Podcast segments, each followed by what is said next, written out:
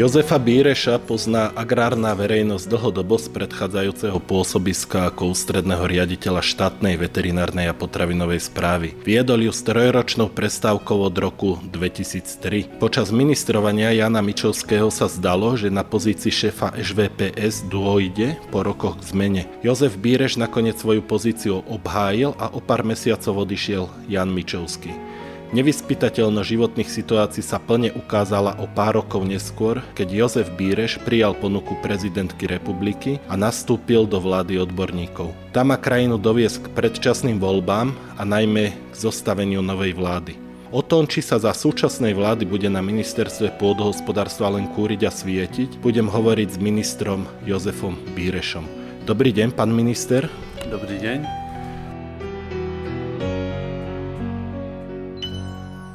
Sobotných dialogoch slovenského rozhlasu Robert Fico uviedol, že v prípade patového výsledku volieb môže vláda odborníkov fungovať aj dlhé obdobie po septembrových voľbách. Ste pripravení na akúkoľvek možnosť a čo potom? Vrátite sa na funkciu riaditeľa HVPS? Takto kúrenie a svietenie, ja som preto tu neprišiel. To určite nie, pretože ako úradnícka vláda chceme veľa urobiť už len kontinuita aj tohto rezortu musí byť dodržaná. Bolo by asi nie na mieste, aby sme tie procesy prerušili, či to bude úradnícka vláda 5 mesiacov alebo viacej. O tom rozhodnú voľby. Pre mňa je dôležité naozaj pomôcť tomuto rezortu a či teda sa vrátim alebo ako budem končiť, to sa ma opýtate potom. Prvým ministerstvom, ktoré navštívil predseda vlády Ludovit Odor, bolo ministerstvo pôdohospodárstva.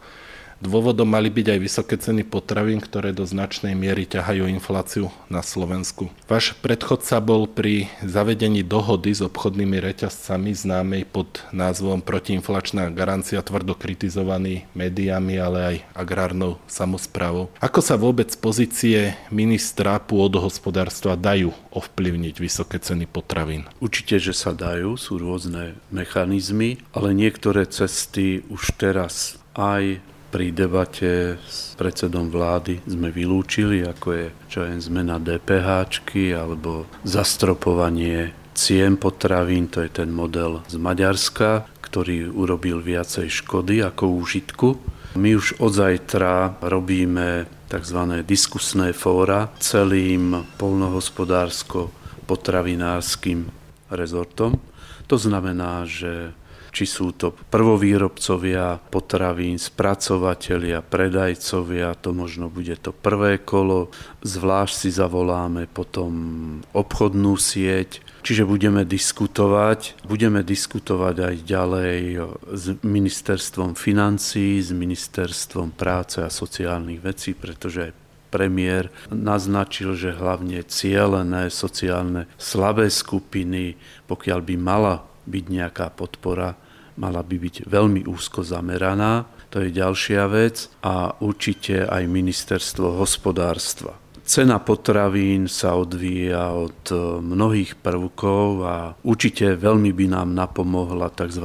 cenová evidencia, v ktorom kroku potravinového reťazca, čo je ten skok cien nastáva. Aj o tomto budeme hovoriť. Obdobie, čo sa týka ceny potravín, nám aj dosť nepriamo nahráva, pretože posledný medzimesačný nárast cien bol len 0,3%, čo je nejako od októbra 2021 prvýkrát. Čiže to je prvá vec. Druhá vec, inflačný index, ktorý momentálne zverejnila Národná banka, je takisto priaznivý a mal by sa prejaviť už v druhom pol roku 2023 a mal by stále klesať čo sa týka budúceho roka. Takže sú aj takéto všeobecné predpoklady, že ten vývoj cien, pokiaľ sa niečo mimoriadne nestane, by sa mal zastaviť, ale my tento materiál z tých diskusných stretnutí spracujeme a dáme návrh na vládu. Neklesajú tie ceny potravín aj pod vplyvom dovozu agrárnych komodít z Ukrajiny, ktoré rozkývali ceny v celom reťazci. A na jednej strane to môže byť pre spotrebiteľa priaznivý faktor, No ohrozujeme ekonomickú stabilitu domácich polnohospodárov. Aké stanovisko zaujme v tejto otázke ministerstvo pod vašim vedením? Dovoz obilnín a potravín z Ukrajiny je naozaj problémom na Slovensku, ale aj v okolitých susediacich krajín. Ja mám za to, že Ukrajine v tomto vojnovom konflikte treba pomáhať, ale toto, čo je spojené so zvýšením dovozu potravín z Ukrajiny na Slovensko nie je pomoc a aj spotrebitelia to rozdielne vnímajú a my chceme skôr ubezpečiť toho slovenského spotrebiteľa, že tie potraviny sú zdravotne bezpečné, kvalitné. K tomu sme nastavili úradnú kontrolu. Od 13. apríla je 100% kontrola pokiaľ je nahlásená dodávka, môže byť uvoľnená až po výsledku vyšetrenia. Určite je to širší komplex, pretože jedna vec je ekonomický biznis subjektu a druhá vec je aj tzv. spoločenská zodpovednosť. A vidíme, že s tým obilím nastáva veľký problém, pretože možno za 2,5 mesiaca máme tú žatvu.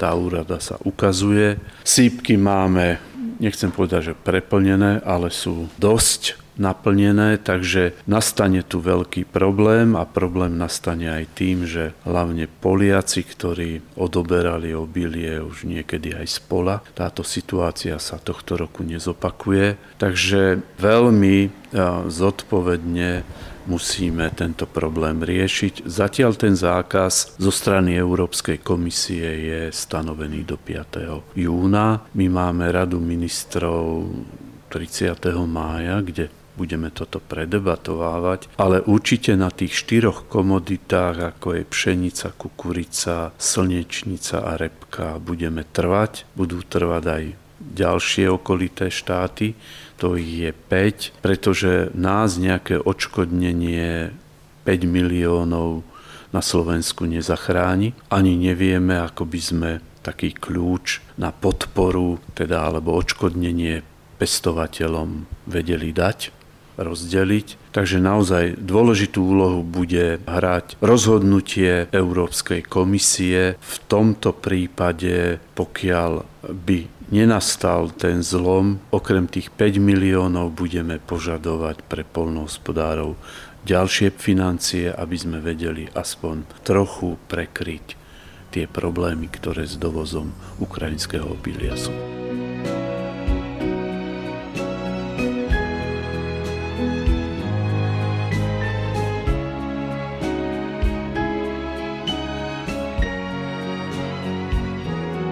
Spomenuli ste radu ministrov. Váš predchodca bol na rade ministrov naposledy, ak sa nemýlim, v oktobri a potom až keď vypukla tá kauza s ukrajinským mobilím, keď začali sa búriť najmä polskí polnohospodári. Vy sa plánujete pravidelne zúčastňovať rady ministrov? Je to asi povinnosť ministra pôdohospodárstva. Účasť na takej rade je pre ministra veľmi dôležitá a takto vníma aj Európska komisia. Takže vzhľadom na to, že mám skúsenosti z rokovaní na európskej pôde, pokiaľ nebude niečo mimoriadne, vždy sa budem tejto rady zúčastňovať a zastupovať Slovensko. Čo sa týka personálnych zmien na ministerstve pôdohospodárstva. Povedali ste teda, že nebudete len kúriť a svietiť. Je tu určitý tím, ktorý si zložil ešte váš predchodca Samuel Vlčan. Ten de facto vymenil osadenstvo ministerstva po Janovi Mičovskom. Neobávate sa, že títo ľudia už majú zabehnuté chodničky a že budú vám radiť tak, ako si vy želáte, alebo sa v tomto úplne spolahnete na nich? U mňa vždy bola profesionalita, odbornosť, zodpovednosť a takto už začínam posudzovať aj súčasných pracovníkov vedúcich, či tu na rezorte alebo v riadených organizáciách, pretože naozaj je to veľmi dôležité. Úradnícka vláda má dĺžku trvania možno 5 mesiacov, Takže tie výmeny, pokiaľ budem robiť, budem ich robiť cieľene. Naozaj, že ten pracovník si nesplňuje podmienky, ktoré má, teda hlavne rozsah pracovnej činnosti. Pôsobíte aj vy v polnohospodárstve, viete, že tých odborníkov čím ďalej je menej a moje pravidlo je, že minimálne taký odborník, ale to je minimálne, pokiaľ by mal niekto niekoho nahrádzať, ale skôr lepší. Takže ono sa to nedá urobiť za deň. Ja posúdim všetky pozitíva aj negatíva. Veľa týchto pracovníkov poznám, pretože aj z pohľadu štátnej veterinárnej a potravinovej správy, kde som pôsobil, sme v rôznych oblastiach spolupracovali, takže mám tú výhodu, že ich viem dopredu ohodnotiť. Spýtam sa úplne konkrétne, aj teraz, keď som k vám vchádzal do kancelárie, tak stál tam váš poradca, alebo teda poradca bývalého ministra, pán Ondráš. Takáto pozícia v minulosti nikdy nebola na ministerstve pôdohospodárstva zastúpená, vždy to bolo na úrovni štátnych tajomníkov. Počítate aj s pánom Ondrášom? Pýtam sa to v súvislosti s tým, že na ňo poukázala aj strana Olano. V minulosti sa skloňovalo jeho meno v súvislosti s kauzou z vyplacania dotácií pre ošípane, ktorá je stará asi tak rok a pol. Pre pána Ondráša ako pre každého pracovníka platí to, čo som povedal. Takisto ohodnotím, zanalizujem jeho prácu a treba za jeho históriu, na ktorú ste poukázali. Momentálne zastáva pozíciu poradca s tým, že veľmi pozorne budem sledovať jeho aktivity, hlavne čo sa týka ministerstva. Navonok možno tie vzťahy je niekedy ťažšie sledovať, ale viem, že je apolitický. To bola moja prvá otázka, pretože aj som všetkým pracovníkom povedal, že úradnícka vláda je bez politiky a pokiaľ sa niekto chce realizovať alebo sa realizuje a má ambície v budúcich voľbách, tu nepatrí. Takže aj pre ňoho tie pravidlá platia a pokiaľ bude dôvod naozaj že tento človek by mal, poviem, že v úvodzovkách škodiť alebo narušovať ten systém, tu určite o tom budem rozprávať. Ale zatiaľ ja jeho prácu posudzujem, monitorujem a podľa toho budem aj vyhodnocovať. Nechcem to naťahovať z hľadiska tých personálnych nominácií. Pôdohospodárska platobná agentúra je stabilná? Platobná agentúra, to je ďalšie ohnívko. Momentálne takisto vyhodnocujem. Vyhodnocujem určité milníky. Po nástupe generálneho riaditeľa Kiša, mám dojem v júli 21 nastúpil, kedy PPAčka nemala akreditáciu, čiže bola nefunkčná a tie kauzy, ktoré navezovali, boli naozaj vo vysokom stupni, takže ten odpočet zatiaľ mám, akreditácia spätne je od októbra, čiže 21, to znamená, že je to plne funkčná inštitúcia pre vyplácanie rôznych podpor. Druhá záležitosť je otázka auditov, ktoré prebehli a ešte bude aj v júli a ten bude veľmi dôležitý z Európskej komisie, lebo teraz sa jedná o korekciu, ktorá bola stanovená na 25% Na základe tých auditov a správ ktoré Európska komisia vydala, kde konštatuje naozaj mnohé zlepšenia a tá korekcia ide dole, takže to je tiež známka aj súčasného generálneho riaditeľa. Ďalšia oblasť je funkčnosť procesov na PPAčke. To znamená, tá digitalizácia nie je ukončená, ale čo sa týka vyhlasovania, posudzovania a vyplácania všelijakých víziev, tam je značný pokrok, takže toto tiež ešte odsledujem a naozaj e, ľudí, ktorí chcem ja hodnotiť, vždy berem aj tie pozitívne aj negatívne stránky. Zatiaľ pre súčasného generálneho riaditeľa Kiša tieto argumenty, ktoré som spomenul a sú mnohé ďalšie, sú skôr to pozitívum.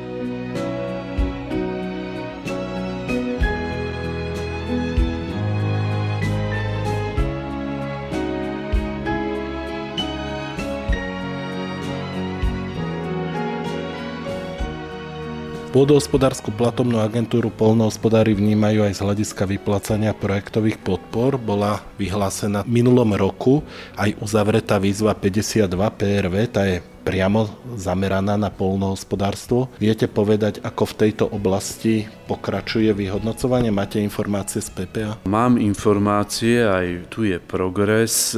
Sú to tie spomínané výzvy 4.2 potravinárstvo a 4.1 polnohospodárstvo. Čo sa týka samotného potravinárstva, tam je vydaných 630 rozhodnutí. Aktuálne sa podpisujú zmluvy s úspešnými žiadateľmi a čo sa týka ďalšej výzvy polnohospodárstvo, tam je vydaných rozhodnutí 700 z počtu e, nejakých 2000 s tým, že pokiaľ to rozhodnutie je pozitívne, už sa robia zmluvy na preplácanie. Podľa informácie z PPAčky samotné platby by mali začať v treťom kvartáli tohto roku. Takže naozaj už je na mieste, pretože či potravinári alebo polnohospodári po týchto výzvach sa veľmi dotazovali, takže je tam progres a zatiaľ som informovaný, že je to naozaj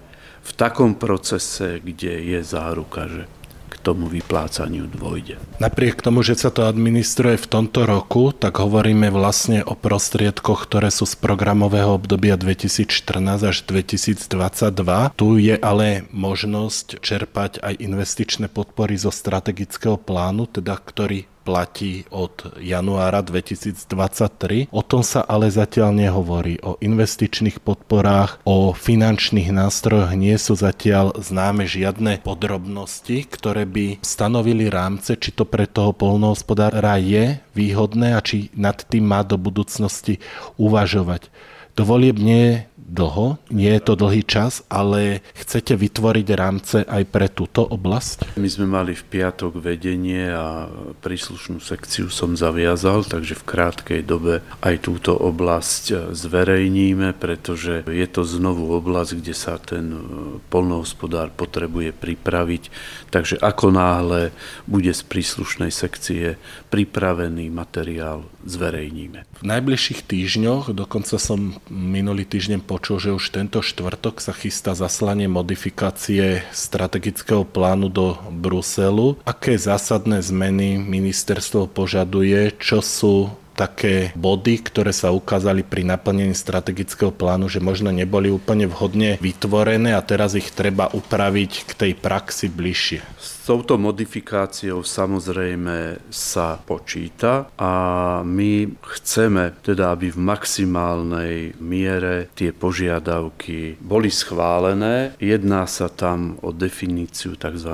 aktívneho polnohospodára, tak aby do príjmov nepolnohospodárskej činnosti v predchádzajúcom kalendárnom roku sa nezapočítávali príjmy z lesníckých činností a príjmy súvisiace s činnosťami na ochranu prírody a krajiny. To bola požiadavka polnohospodárskej verejnosti. Okrem toho sme do modifikácie navrhli ďalšie prvky, ako je štatút tzv.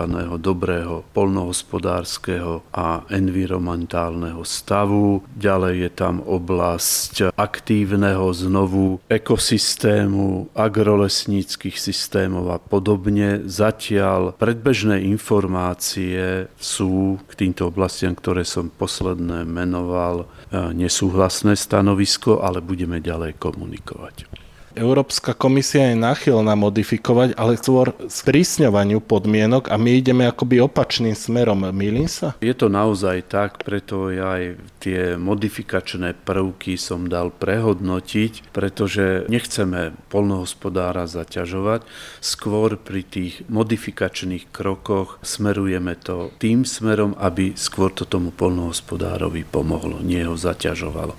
Čiže aj Európska komisia zatiaľ má to stanovisko stanovisko, aké má, ale je to vždy priestor pre rokovanie a hlavne presadzovať tie špecifické podmienky, ktoré sú na Slovensku. Keď som povedal ten termín, kedy by mal byť ten modifikovaný dokument predložený do Bruselu, trafil som sa v tom dni, alebo máte informáciu, kedy to má byť zasielané? Možno, že ste sa trafili. Ja chcem ten program vidieť. Je vždy priestor s komisiou sa dohodnúť, ale naozaj nech e, ten modifikačný program ide e, v takej forme, kde jednak zastupuje verejnosť polnohospodársku, aby sme znovu nemuseli pristúpiť k ďalším korekciám, ktoré komisia už určite nepríjme.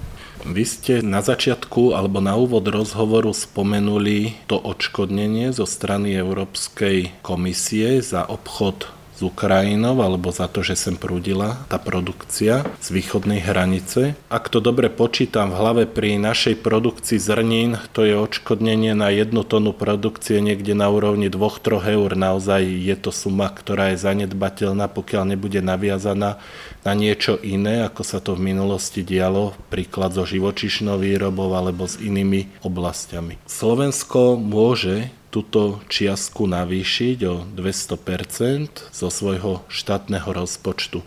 To znamená, že už hovoríme o peniazoch v hodnote 15 miliónov eur. Rokovali ste s ministrom financí v tomto období, keď naozaj sa začína hovoriť o konsolidácii verejných financí, o tom, že či aj tých 10 miliónov eur vieme nájsť v rozpočte? A druhá otázka je, ak áno, akým kľúčom budú rozdeľované a kedy? Na to, že je dnes presne, ako som tu týždeň, ale tých 10 spomínaných miliónov určite budeme rokovať, pretože boli slúbené. Príslušná sekcia polnohospodárstva už niečo je pripravené a niečo dopripravuje, čiže urobí dva varianty pri spomínaných 5 alebo 15 ale pre mňa je veľmi dôležité tých 10 to navýšenie dostať, pretože naozaj e, polnohospodári toto očakávajú, lebo jednoducho tá žatva je tu a potom niekto, aby nekritizoval, že sme nepodnikli žiadne kroky. A chcel by som, aby ten predpoklad, či to bude jeden alebo druhý balík, polnohospodári pred začiatkom žatvy vedeli.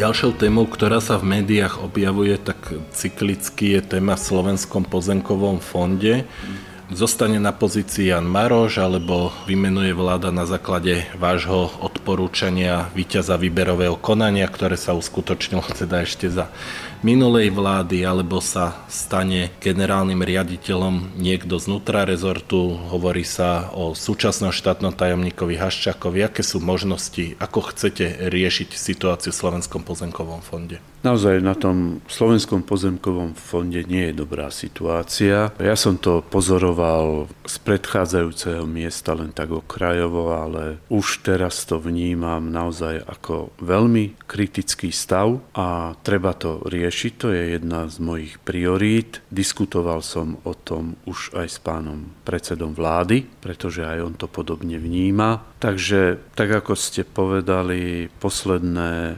výberové konanie skončilo tak, ako skončilo a vôbec ho nemusím brať do úvahy. Skôr hľadať človeka, ktorý splňa požiadavky, nie je prepojený na sektor, nie je to človek z nejakých lobistických skupín, pretože to SPF naozaj potrebuje rýchlu obnovu a vytvorenie podmienok, aby mohol plniť to poslanie, čo má. Takže tie návrhy sa pomaly pripravujú. Uvidíme, ako sa stotožní s tým vláda, pretože rezort minister predkladá návrhy. Budem ja veľmi rýchlo informovať, pokiaľ nejaké návrhy budú prijaté, ale chcem to urobiť v krátkej dobe. Takže bol by to človek znútra ministerstva pôdohospodárstva? Sú rôzne alternatívy, aj odtiaľto, aj zvonku len e, mňa naozaj v prvom prípade zaujíma odbornosť, bezúhonnosť, e, žiadne prepojenie či už z vlastnej firmy alebo lobistických skupín, lebo toto vždy rezonovalo na pozemkovom fonde a potom to aj tak skončilo. Ak by náhodou došlo k tej konštrukcii, ktorú ja som povedal, že by sa stal generálnym riaditeľom SPF súčasný štátny tajomník Haščák, budete hľadať nového štátneho tajomníka alebo do volieb vlastne zostanete s pánom Kováčom s jedným štátnym tajomníkom? Určite situácia to ukáže. Ja nechcem hovoriť, e, keď by to mal byť pán štátny tajomník, e, čo ďalej, či budeme hľadať štátneho tajomníka pretože to obdobie je krátke a ten štátny tajomník by mal byť z apolitického prostredia, čiže pokiaľ by si mal niekto sadnúť na tú stoličku, nesmie mať žiadne politické ambície už teraz a to už v budúcich voľbách. Do funkcie ministra pôdohospodárstva ste nastúpili po takmer 20-ročnom pôsobení v pozícii ústredného riaditeľa ŠVPS. Najlepšie poznáte situáciu tomto úrade. Budete sa tomuto úradu snažiť z hľadiska vašej pozície pomôcť? Viete najlepšie, kde sú problémy tej inštitúcie? Som rezortný minister a riadím aj organizáciu, odkiaľ som prišiel. Určite tam tých problémov je veľa. To je známe na verejnosti, platové podmienky, počet zamestnancov a tak ďalej. Určite na toto budem prihliadať, pretože kvalita takejto organizácie organizácie z hľadiska personálneho zabezpečenia, technického zabezpečenia je veľmi dôležitá a vzhľadom na to, že je to náročná a zodpovedná práca, ľudia sa tam nehrnú, kolegovia, takže určite aj v tomto smere, ale teraz nechcem vylúčiť ostatné riadené organizácie, aby si niekto nemyslel z generálnych riaditeľov, že budem iba ŠVPS sa venovať, ale tie problémy poznám, viem ich argumentovať a v prípade naozaj možnej pomoci sa ku nej prikloním. Ešte by som sa spýtal tým, že ste v tom rezorte 20 rokov veľa krát ste boli po ruke ministrovi pôdohospodárstva či na tlačových konferenciách. Pamätám si, že Šimon vykladal tradične na stôl roztrhané vrecka ríže, múky, ja neviem, hydinu, jak niekto prebaluje, neprebaluje. Gabriela Matečná riešila dvojitú kvalitu potravín z hľadiska Európskej únie, Slovenska a ďalší a ďalší. Lubomír Jahnatek, nespomínam si, ten asi riešil iné veci. Ako sa vám s nimi robilo, s kým sa vám robilo najlepšie a s kým sa vám robilo najhoršie? Zložitá otázka. Každého ministra som rešpektoval, bol to vždy môj nadriadený, takže som to aj tak bral. Čo sa týka oblasti, e, ktorú som ako ústredný riaditeľ zastupoval v rámci rezortu. Každému ministrovi, čo je prirodzené, trvalo dlhšie obdobie, aby vnikol do prostredia, aj teda aké kompetencie má táto organizácia. Ako ja som bol vždy otvorený diskusii, ani jednému ministrovi som neustúpil, čo sa týkalo odbornej garancie. To, keby ste sa ich teraz za radom pýtali, ktorých ste pomenovali. Boli rôzne tlaky, ale určite, aby som povolil úzdu z hľadiska poslania takejto organizácie nie, pretože túto organizáciu veľmi citlivo vníma spotrebiteľ, výrobca, teda verejnosť v celej škále a my mávame do roka 5 až 10 auditov z Európskej komisie a aby som ja auditorom vysvetloval, že mi to nejaký minister prikázal, keď postupujem proti legislatíve, to by neobstálo, lebo by sa ma opýtali, že čo tu hľadám. Takže to je moje vyjadrenie, že či sa mi s tým alebo s iným robilo dobre alebo zle. Ja som sa držal svojej pozície, pretože pozícia ústredného riaditeľa je čisto odborná. V úvode zahlasenia som to spomenul a počuli ste to aj vy, lebo ste sedeli vedľa mňa. Z postu sa vás snažil dostať len Jan Mičovský. Keď som sa na to pýtal ľudí priamo v rezorte, tak mi povedali, úvodzovky, lebo on neznáša všetkých, ktorí tu boli predtým, lebo všetci, ktorí tu boli predtým, tak asi kradli a robili zle. A preto by ich chcel najradšej všetky vymeniť. Ja neviem, či je to tak, ani ho nesúdim, takto som to počul. Čo bolo za to snahovať dostať z pozície? Myslím si, že jedna vec, e, možno história, pretože aj teraz ma nazývajú, že som oľanák. Predtým som bol, čo ja viem, bola tu Matečná, to boli Národná strana, predtým Smeráci, bol som tu za Zurindu, tak som bol SDKU a tak ďalej. Čiže táto história aj pána Mičovského dosť trápila, že ako je to možné, len e, ja som mu stále hovoril, ja som odborník a je vaše rozhodnutie, keď e, ma chcete zrušiť, zrušte ma. On sa to pokúšal možno dvakrát, vypisoval nejaké výberové konanie, len tu chcel možno človeka, ktorého možno ani na Slovensku niet. Také podmienky dal. Vôbec tam nikdy nerozonovalo, že som odborne zlyhal, alebo čo. Lebo keď som odborne zlyhal, odídem sám.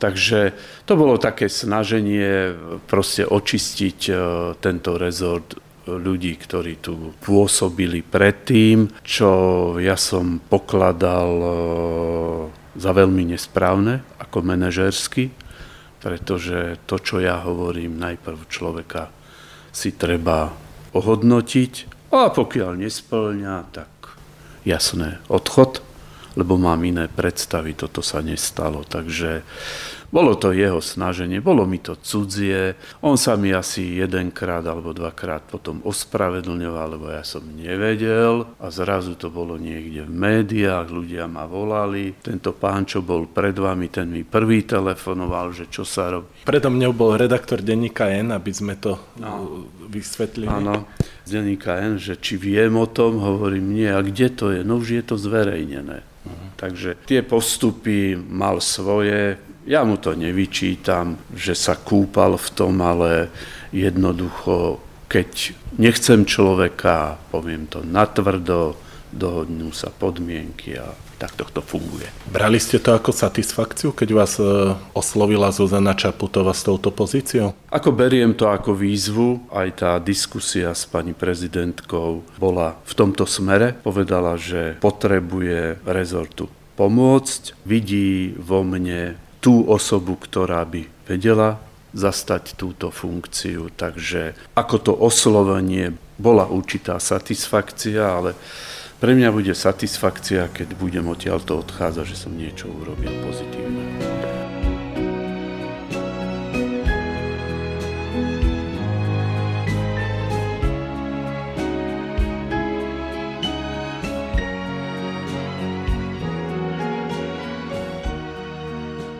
Všimol som si, že vy každé ráno čítate polno info, budete tak robiť aj ďalej ako minister?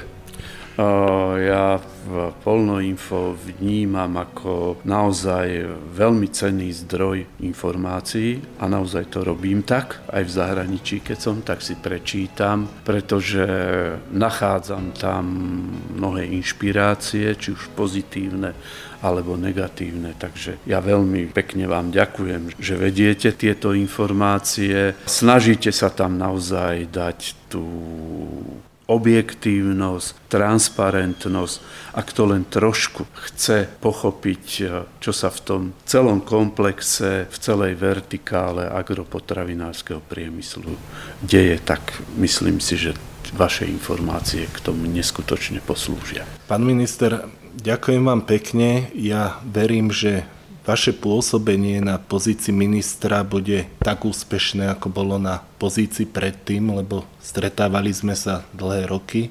ŽVPSK fungovala dobre, aj keď mnohí polnohospodári ju kritizujú za to, že sú tie podmienky tvrdé, prísne, ale treba povedať aj to, že nikdy Slovensko nezažilo veľký potravinový škandál, ako ho zažili okolité krajiny a v tých okolitých krajinách boli aj situácie, že zomierali ľudia. Áno, je to tak a ja hovorím, že tie zahraničné audity sú veľmi objektívne, nezávislé. My sme mali, možno ste to počuli nedávno, na mlieko, audit z Európskej komisie. Bol tam, čo ja viem, Talian, Finka ako auditor. Boli sme aj na Salašoch, boli sme aj na výdojnom hospodárstve. A naozaj sme prešli tak, že ja ten predbežný report mám, tam sú len kozmetické veci. Čiže to je vyznamenanie jednak pre potravinárov, polnohospodárov, ale aj pre nás ako kontrolný orgán. Čiže bol by som rád, keby takéto pozitívne prvky boli aj za celý rezort, pokiaľ tu budem. Bude ma to neskutočne tešiť a ja si myslím, že viem chápať manažovanie a pokiaľ nebudem mať okolo seba šikovných ľudí, a to nie len v rámci štruktúr ministerstva, ale aj dole tých chovateľov, potravinárov, spracovateľov. Len vtedy sa vieme pohnúť dopredu a o tom to je. Pán minister, ďakujem pekne za rozhovor. A ja ďakujem veľmi pekne.